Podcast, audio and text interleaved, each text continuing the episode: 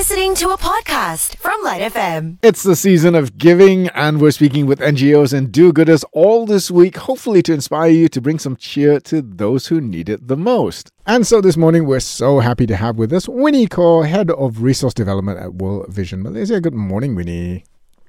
Good morning, Non, and thanks for having me on the show. Oh, no, it's very much our pleasure. You guys do such good work. And so, therefore, let me just dive into it. For those who aren't aware, can you give us a brief on what World Vision Malaysia actually does? Certainly. World Vision is actually an international humanitarian organization, and we're dedicated to helping vulnerable children and communities overcome extreme poverty. We are child focused and community empowered which means we work at the grassroots level to tackle the root causes of poverty and ensure sustainable change. It's like that popular saying we hear give a man a fish and you feed him for a day. Teach a man to fish and you feed him for a lifetime. Our three main pillars, therefore, are community development, emergency relief, and advocacy.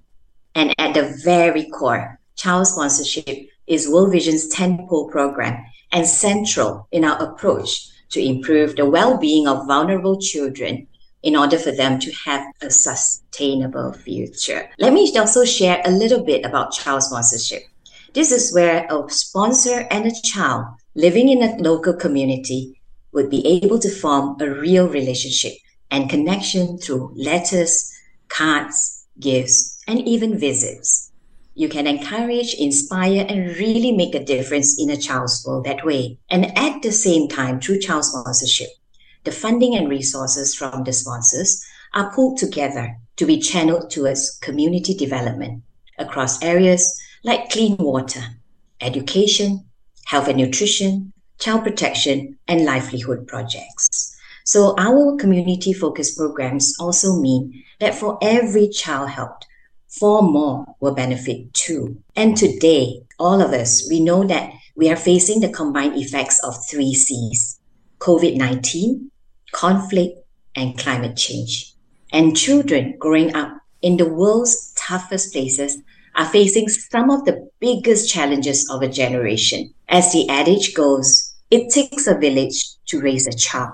And now, more than ever, we need to join hands to help those who are most vulnerable. Speaking of initiatives, you have a number of campaigns that you run, but specifically, can you tell us about Gifts of Hope? What's that about? This is actually World Vision Malaysia's Gifts of Hope, an annual gift catalog from which you can select a gift for a child, family, and even a community. So at this time of the year, we're all feeling the festive joy and we're going out to buy gifts for our loved ones. Gift giving is an expression of care and love. So during this time, we would also like to invite everyone to buy a gift for those who may not have much and light up their lives. These are actually specially curated gifts ranging from school bags to toilets to street lights to nutritious meals to fish and duck farming for livelihoods and many more. And by giving a gift of hope, you can help children, families, communities get what they need and the gifts will make an impact that will last way, way past the holiday season. What sort of gifts can we as the public donate to the targeted children and families? Yeah. So there are three groups of beneficiaries we will be able to help the child, the family, and the community. For children, your gift gives them a head start by providing tools for learning as an example, nutritious meals to grow healthy, sports equipment to develop skills. For families, you can provide opportunities for the child's family to build a foundation for a better life, to earn a living, to eat a balanced diet, to stay healthy and safe. For communities, our practical gifts meet their basic needs like building skills and promoting economic development. And our recipients include communities across countries like Malaysia, parts of Asia, Africa, and Middle East. So in Malaysia, for example, the Gifts of Hope would be donated to our urban poor and local communities in Sabah. And this includes learning resources, nutritious meals, badminton equipment and training, seedlings and tools. Like for the community, you can actually donate the gift of streetlights. Have you ever traveled on a road that has no streetlights? No, I, I cannot say that that's happened to me recently. No, actually, no, Okay. I can't. Yeah. So usually we don't, and anyone would try not to, as there could be potential danger lurking around, whether it's physical harm like potholes, or even sometimes there are people who may seek to harm others. So, however, some communities may not have an option. So, by donating street lights, community members, especially children, are able to travel to and fro very safely. Another example of a valuable gift is the gift of seeds and tools. Have you ever tried farming? In certain communities, it keeps food on the table as well as clothes on their backs. And some of them do not have functional tools or have bad quality seeds. So, what if also we lack knowledge on when to plant and how to manage the produce?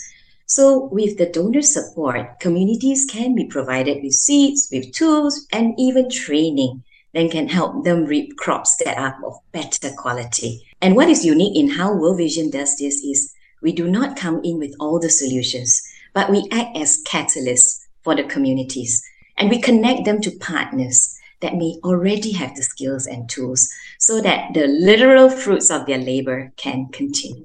It seems very far reaching, but I can imagine for a lot of people, myself included, that it might be a little bit hard to envision how the donations will help. I mean, you talked about streetlights, you talked about farming. Can you help paint a picture of how very specific types of gifts can help these communities? Sure. I'll share with you a story about some people we've helped. Like in Sabah, we provided vegetable seedlings to the most vulnerable families, and they were encouraged to start their own home gardens.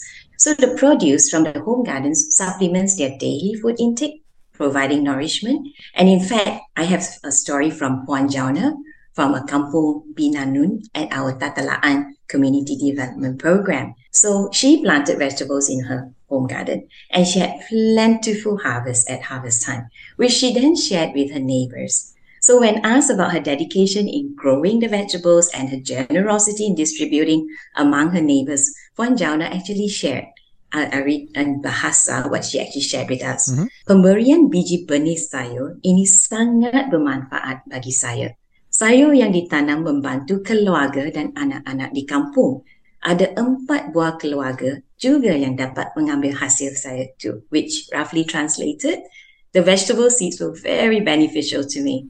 And the harvested vegetables help families and children in the village. So four households have enjoyed the vegetables given to them. So this is actually a very heartwarming story, and uh, certainly in simple ways, it has managed to change the life of Puan Jauna and her neighbors. It, it sounds very much that you uh, have a very innovative approach, as you've mentioned, towards how you help the communities. So, help me understand when you have identified a community in need, um, what happens at that point? Do you have a team that goes down to make an assessment about how they can help? Yes, indeed. So at the very core, we have our teams in the local communities who will be able to assess and discuss with the communities as well in terms of what they need. So based on this, then we will be able to then identify and share it with our donors and be able to encourage them to give to us. For example, the example of seedlings and tools, sometimes even bicycles, sometimes even ducks and fish for livelihood Mm, projects. It's really quite diverse and it's really very much um, linked to the community's needs. So it appears quite different from an urban perspective, but truly, truly, this is their needs. So, how would a member of the public be able to get in touch with you? What is the most straightforward way? Yeah, so simple. Go to our website, worldvision.com.my. All you have to do is browse through our online catalog, Gifts of Hope catalog, select a gift, and click a button, and that's it. That's all you need to do.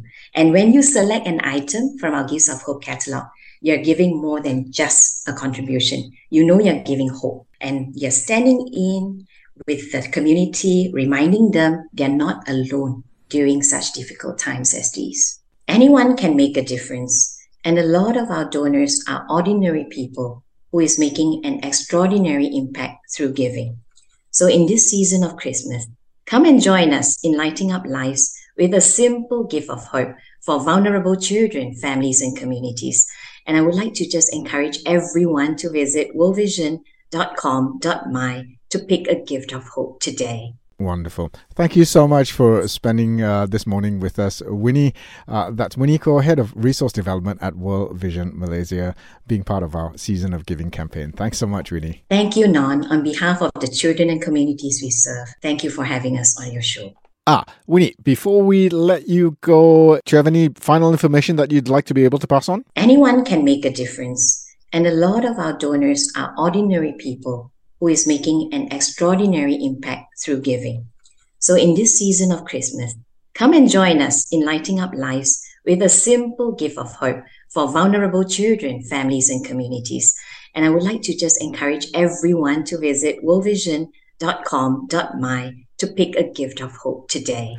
That was Winnie Khor, Head of Resource Development at World Vision Malaysia. Now, if you'd like to listen to this interview again on the Lite Breakfast podcast, all you have to do is pop on over to the Syok app. That's S Y O K. Download it now. You've been listening to a Lite FM podcast on Syok. That's S Y O K.